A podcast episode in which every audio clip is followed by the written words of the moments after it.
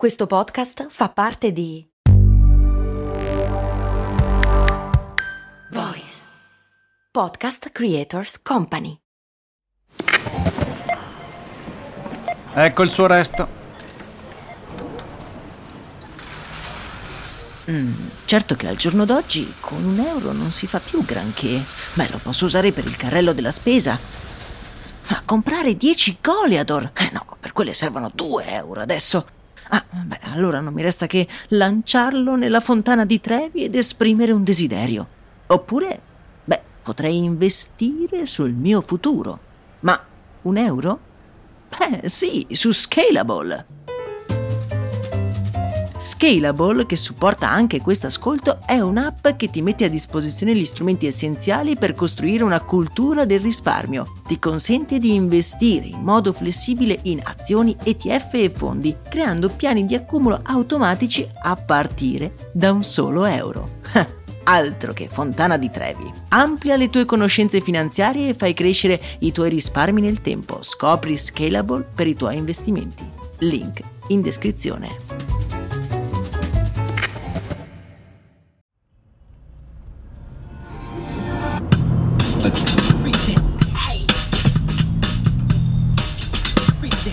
Un'auto sta percorrendo le strade di Los Angeles.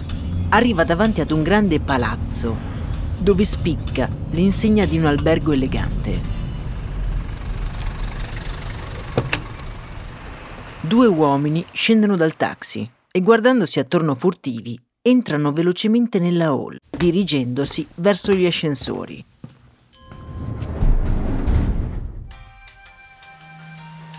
Dodicesimo piano e nel silenzio più assoluto escono dall'ascensore e percorrono il lungo corridoio fino alla camera 1207. Prima di bussare si guardano, consapevoli che probabilmente quello sarà l'inizio della fine.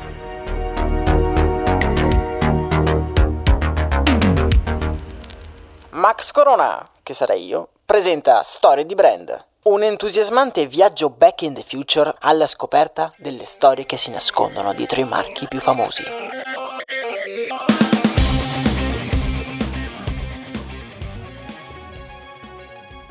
Bentornati amici ed amiche qui su Storie di Brand, io sono Max Corona e vi do il benvenuto nella seconda parte di DeLorean, un mito inaspettato. Nella scorsa puntata abbiamo cominciato un vero e proprio viaggio nel tempo alla scoperta di lei, la DMC-12, l'auto passata alla storia come la macchina del tempo per eccellenza. Ma voi vi ricordate dove siamo arrivati?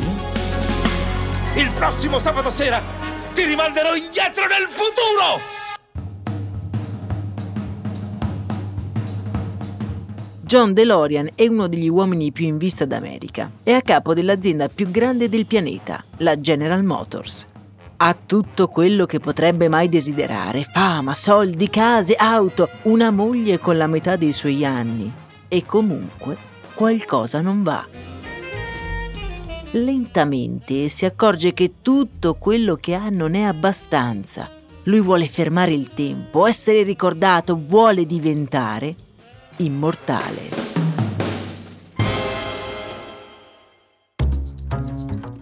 Nel 1979 lascia la GM e decide di fondare un'azienda di auto tutto da solo, la DeLorean Motor Company. Si avvale dei migliori ingegneri e neanche un anno dopo il prototipo è già pronto. Deve essere una supercar adatta un po' a tutti e che non venga scalfita dal passare del tempo. Grigio metallizzata, un colore universale per il design si affida al migliore, Giorgetto Giugiaro. Le portiere poi sono ad ali di gabbiano, pronte a spiccare il volo.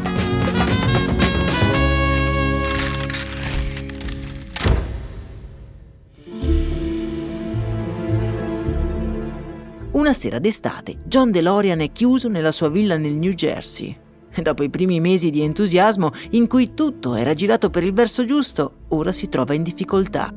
Ha il prototipo e la strategia per il lancio. Gli manca solo una fabbrica. E per avere una fabbrica gli mancano dei soldi, molti soldi. Malgrado sia uno dei manager più riconosciuti degli Stati Uniti, il turbolento divorzio con la General Motors gli ha creato una serie di nemici che gli mettono i bastoni tra le ruote. Nessuno sembra disposto a dargli fiducia, o almeno nessuno in America. Deve trovare un luogo, uno stato in cui il suo genio venga riconosciuto, deve trovare un posto che abbia bisogno di qualcuno in cui credere.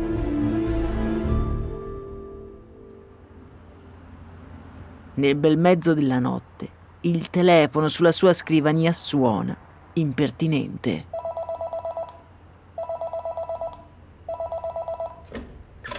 Sì, pronto? John DeLorean, abbiamo saputo del suo progetto. Vorremmo investire, ma ad una condizione. Mentre riattacca il telefono, John sorride tra sé e sé. Finalmente la sua buona stella era tornata ad illuminargli la strada.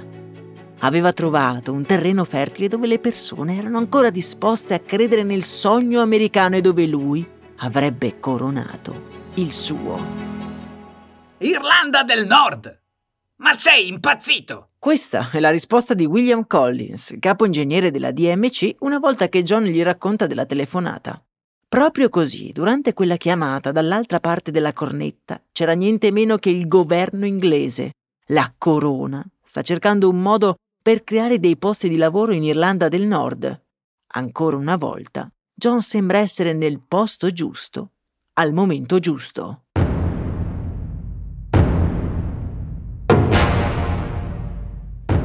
L'Irlanda del Nord, negli anni Ottanta, è teatro di una delle più feroci guerre civili che l'Europa abbia conosciuto negli ultimi decenni.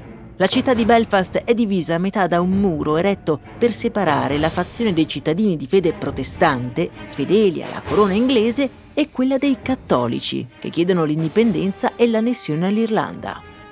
La città è letteralmente sotto assedio Carri armati pattugliano le strade e interi palazzi vengono incendiati e fatti saltare a suon di dinamite da gruppi paramilitari come l'IRA. Regna un clima di profondo pericolo.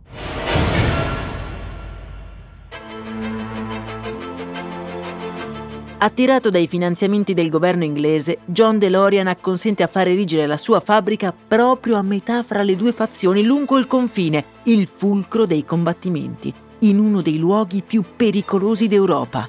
Sta per trasferire la sua intera scommessa imprenditoriale in un paese dove i fratelli si ammazzano a vicenda. Insomma, cosa mai avrebbe potuto andare storto? La corona britannica si impegna a versare 84 milioni di sterline nelle tasche di John DeLorean, finanziando attivamente il progetto della DeLorean Motor Company, il patto è quello di realizzare e lanciare sul mercato la DMC-12 entro due anni e ripagare così il debito.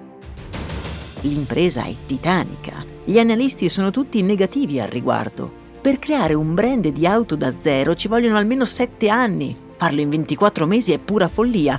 Ma John, però, è ormai un divo incantatore irresistibile, drogato di ambizioni continua a puntare sempre più in alto in un'escalation di promesse sempre più ottimistiche. Avendo il prototipo, comincia a comprare spazi pubblicitari per la sua auto, ancora prima che sia costruita non la macchina, ma la fabbrica intera. The DeLorean. Gull-wing doors rise effortlessly, beckoning you inside. The sleek, stainless steel DeLorean. Live the dream today.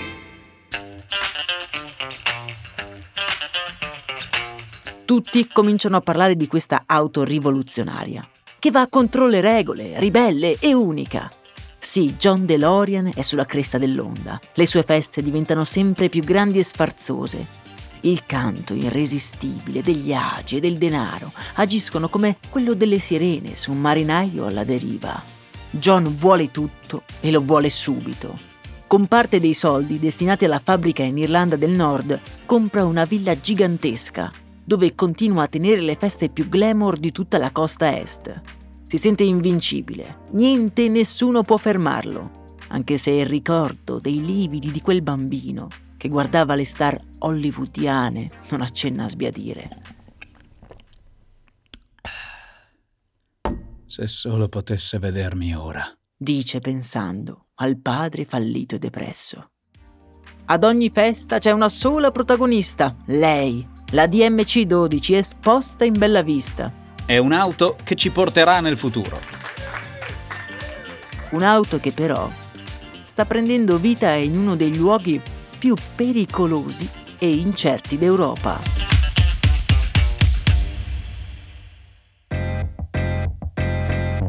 A Belfast sono stati assunti circa 2200 operai per lavorare nella catena di montaggio della DMC. Lavorano a pieno regime e incredibilmente il piano del governo inglese funziona. Lavorando fianco a fianco, i protestanti e i cattolici si ritrovano a condividere le giornate, così i loro attriti si smussano e gli animi vengono stemperati da un buono stipendio. Per molti è la prima volta nella loro vita. Possono fare progetti, il loro futuro è diventato d'un tratto più roseo. E tutto è merito di John DeLorean, che a Belfast è visto letteralmente come un eroe. Malgrado la produzione vada avanti, supportata dall'opinione pubblica che non vede l'ora di provare la nuova DMC-12, non mancano di certo gli intoppi. L'auto è più pesante del previsto, deve essere depotenziata per mantenere i costi bassi. Ma cosa ne sarà della supercar che è stata tanto pubblicizzata? John preferisce non rispondere, lui è incaricato di vendere le auto. Deve portare soldi velocemente nelle casse e punta tutto sul passaparola. E il momento del lancio si avvicina. Riviste specializzate e programmi televisivi tutti parlano di John DeLorean e della sua folle impresa. Prendersi un posto nell'industria dell'automobilismo, una cosa che non era mai successa dai tempi della Chrysler nel 1923. John è un mago nell'influenzare l'opinione pubblica. Tutti vogliono essere come lui, un uomo di successo, pieno di soldi, ma anche amato e ben voluto. La DMC-12 diventa un sogno proibito, l'incarnazione di uno stile di vita. Due mesi prima del lancio i concessionari hanno già le scrivanie ricolme di ordini.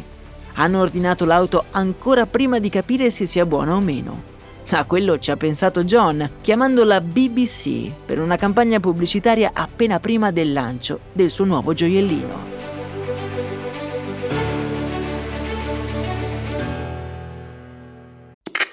Questo ascolto è supportato da New Balance. Ciao, sono io, Max Corona, e sono davvero onorato di tenervi compagnia con le mie storie nella vostra vita. Spesso quando ci incontriamo mi dite che ascoltate storie di brand mentre correte. È una cosa che mi ha sempre stupito è considerare come la corsa unisca persone completamente diverse tra loro. C'è chi si sta allenando per la prossima maratona e chi è appena riuscito a completare i suoi primi 5 km. Anche io sono un corridore, non ho mai fatto una maratona, ma nelle mie lunghe giornate passate a scrivere questo podcast arriva un certo momento della giornata in cui sento il bisogno di uscire e correre, magari anche per poco, ma ne ho bisogno per alleggerire il cervello e sciacquare via una mente sempre affollata di pensieri. Per essere un corridore non serve fare la maratona, basta solo correre e l'unico modo giusto di correre è il tuo. Vai su newbalance.it slash it slash running per scoprire di più.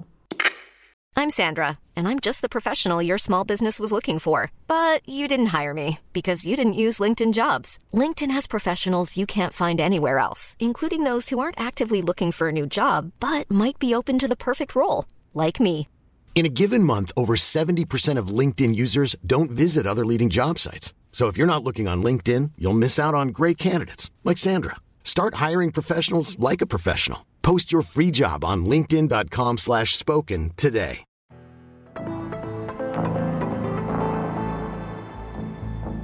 Mentre in America si grida al successo, contemporaneamente a Belfast qualcosa comincia ad andare storto. Il risparmio e uno sforzo produttivo immane dovuto al poco tempo a disposizione ora stanno lentamente presentando il conto. Piccoli dettagli insignificanti, ad un occhio poco attento, ma che non sfuggono agli operai che però non hanno tempo per risolverli o segnalarli. Sotto quelle carene perfette e scintillanti si nascondono un mucchio di piccoli problemi.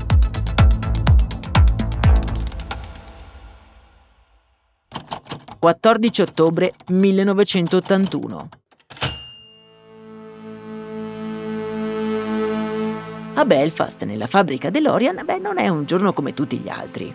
In visita c'è Gavin Esner, un famoso giornalista della BBC. È la prima volta in cui un giornalista proverà in diretta TV una DMC-12. È tutto semplice, è tutto concordato. L'uomo dovrà entrare nell'abitacolo, fare un giro dell'isolato, tornare al punto di partenza e uscire dall'auto concludendo a favore di telecamera con una frase eloquente. Questo è il sogno di DeLorean.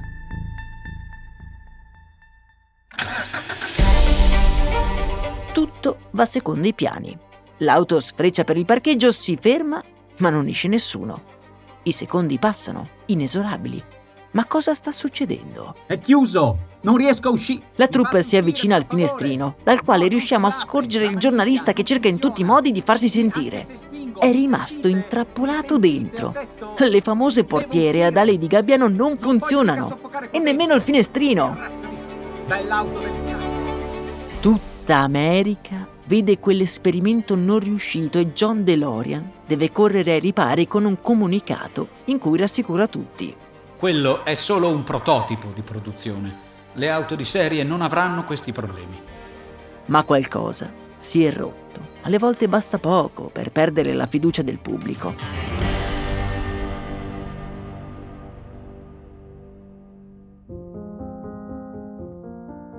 Settemila auto rimangono ferme nel porto di Belfast.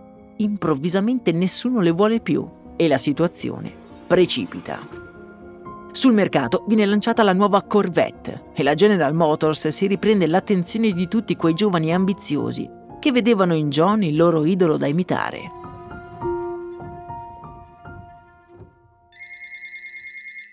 Ancora una volta, il telefono squilla nel cuore della notte. John non vuole rispondere. Due anni prima quella stessa telefonata aveva dato ossigeno alla fiamma della sua ambizione, mentre ora potrebbe essere la sua fine. Signor DeLorean, se non troviamo i fondi, dobbiamo dichiarare bancarotta ancora prima di lanciare la DMC sul mercato. Ma com'è possibile? Dove sono finiti tutti i soldi del governo inglese? Ancora una volta, John non è riuscito a trovare un equilibrio tra la sua ambizione e l'avido demone che c'è dentro di lui. Parte del finanziamento è finito nelle sue tasche e aveva contribuito a creare una vita ancora più di lussi e sfarzi, sempre più in alto, sempre più lontano dalla sua vita precedente. Ora la sua auto è destinata a non vedere mai la luce, la sua reputazione è rovinata per sempre. Tutti i lavoratori in mezzo ad una strada e peggio del peggio nessuno si sarebbe mai ricordato di John DeLorean. Preso dalla rabbia, scaglia la cornetta contro la parete. Questo mai! Avrebbe lottato, più la posta in gioco è alta e più si può rischiare per rimanere attaccati a quel mondo che gli era costato così tanto costruire. Deve trovare a tutti i costi dei finanziatori. Per tenere in piedi la fabbrica servono almeno 30 milioni di dollari. John è disperato, ma quello che non sa è che un uomo, suo vicino di casa, potrebbe avere la soluzione a tutti i suoi problemi.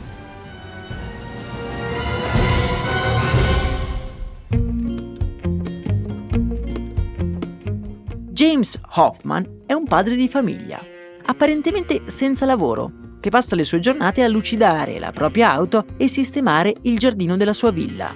Già, perché pur essendo senza lavoro, gli Hoffman hanno una bella vita e spesso sono invitati a casa dei DeLorean per le loro feste rinomate. Anche la moglie di James ignora l'oscuro segreto del marito. E dietro quell'espressione da sempliciotto, sempre fuori posto, con i lunghi baffi scuri e una frangia sugli occhi, si nasconde un pilota di aereo assoldato dai narcotrafficanti colombiani per trasferire la droga dal Sud America negli Stati Uniti. John DeLorean nota subito che il suo ospite ha un modo di fare che stride con l'alta società. Dopo alcune lusinghe e qualche bicchierino di troppo, viene a scoprire della sua vita parallela. È una vita difficile. Però quanti soldi? Milioni. In pochi giorni. dice scolandosi l'ultimo bicchiere prima di rincasare. John ascolta attento. Milioni. Basterebbe così poco per ritornare in cima. Alla luce del sole, John DeLorean chiama il suo vicino e gli chiede di raggiungerlo nel suo studio. James, la DeLorean sta fallendo. Devo trovare un modo per fare soldi. Velocemente. Tanti soldi. Da dietro alla sua lunga frangia, gli occhi di Hoffman sono incredibilmente seri e concentrati. Il suo cervello lavora veloce, ha capito immediatamente cosa quel miliardario in rovina vuole da lui. Vendere droga, cocaina, un carico, ricevere 25 milioni di dollari e salvare la DeLorean Motor Company. Consegnare una valigetta, un lavoretto facile, tutto sarebbe tornato come prima.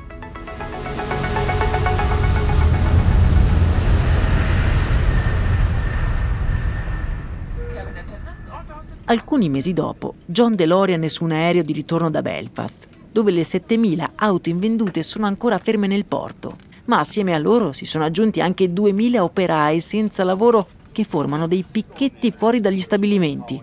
La situazione è disperata, ma se Dio vuole, già da domani le cose sarebbero completamente cambiate.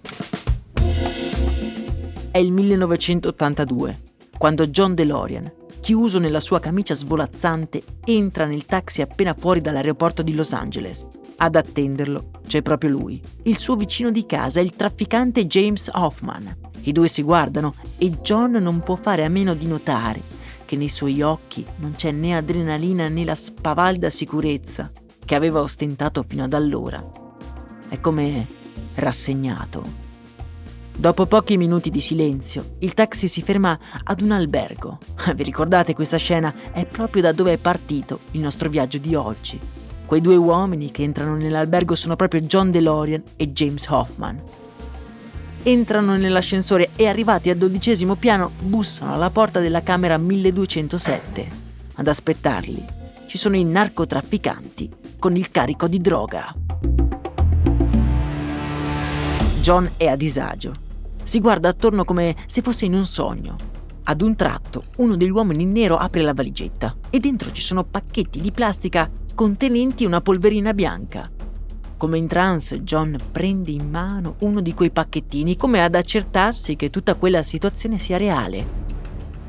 Nel momento stesso in cui alza quel pacchettino per portarlo vicino al volto, accade una cosa che cambierà per sempre la traiettoria della sua vita. FBI, faccia a terra! Lei è in arresto per commercio di droga!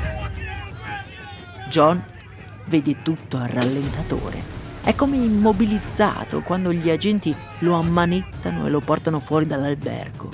Sul sedile posteriore dell'auto della polizia il freddo delle manette sui polsi lo porta alla realtà. Ma che cosa ho fatto? Era una trappola.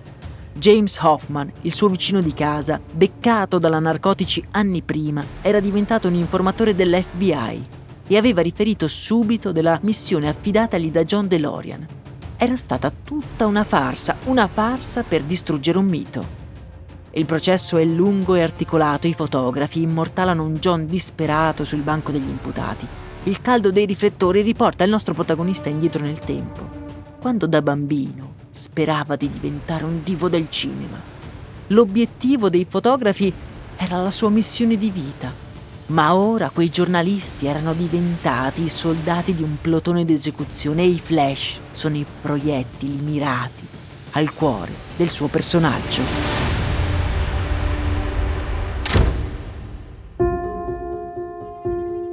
I demoni di John DeLorean si erano mangiati tutto.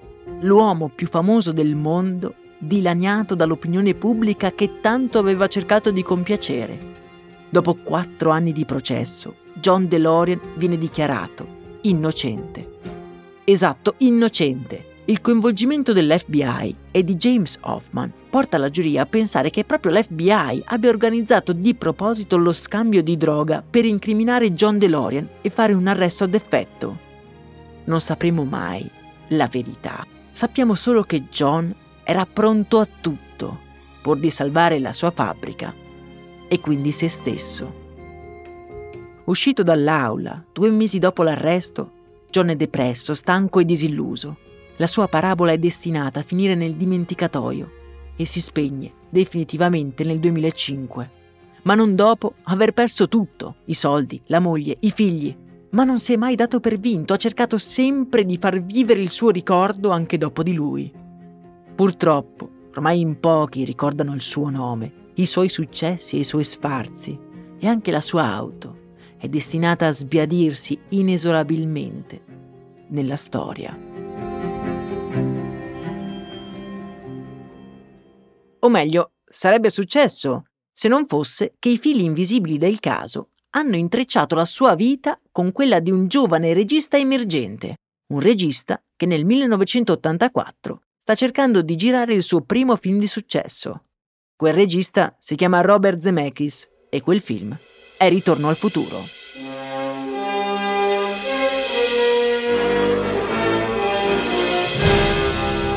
Si narra che nella trama di Back to the Future la macchina del tempo fosse in origine un frigorifero, ma siccome la produzione voleva tagliare il budget degli effetti speciali, si decise di virare su una più comune automobile.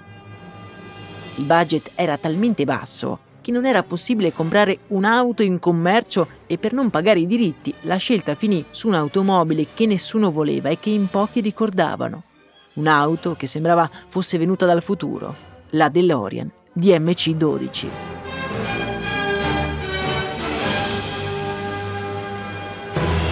Un'auto che diventerà iconica insieme al film, simbolo di una generazione e una delle macchine più riconoscibili della storia un'auto indimenticabile, immortale, anche se non per i motivi che sperava John DeLorean.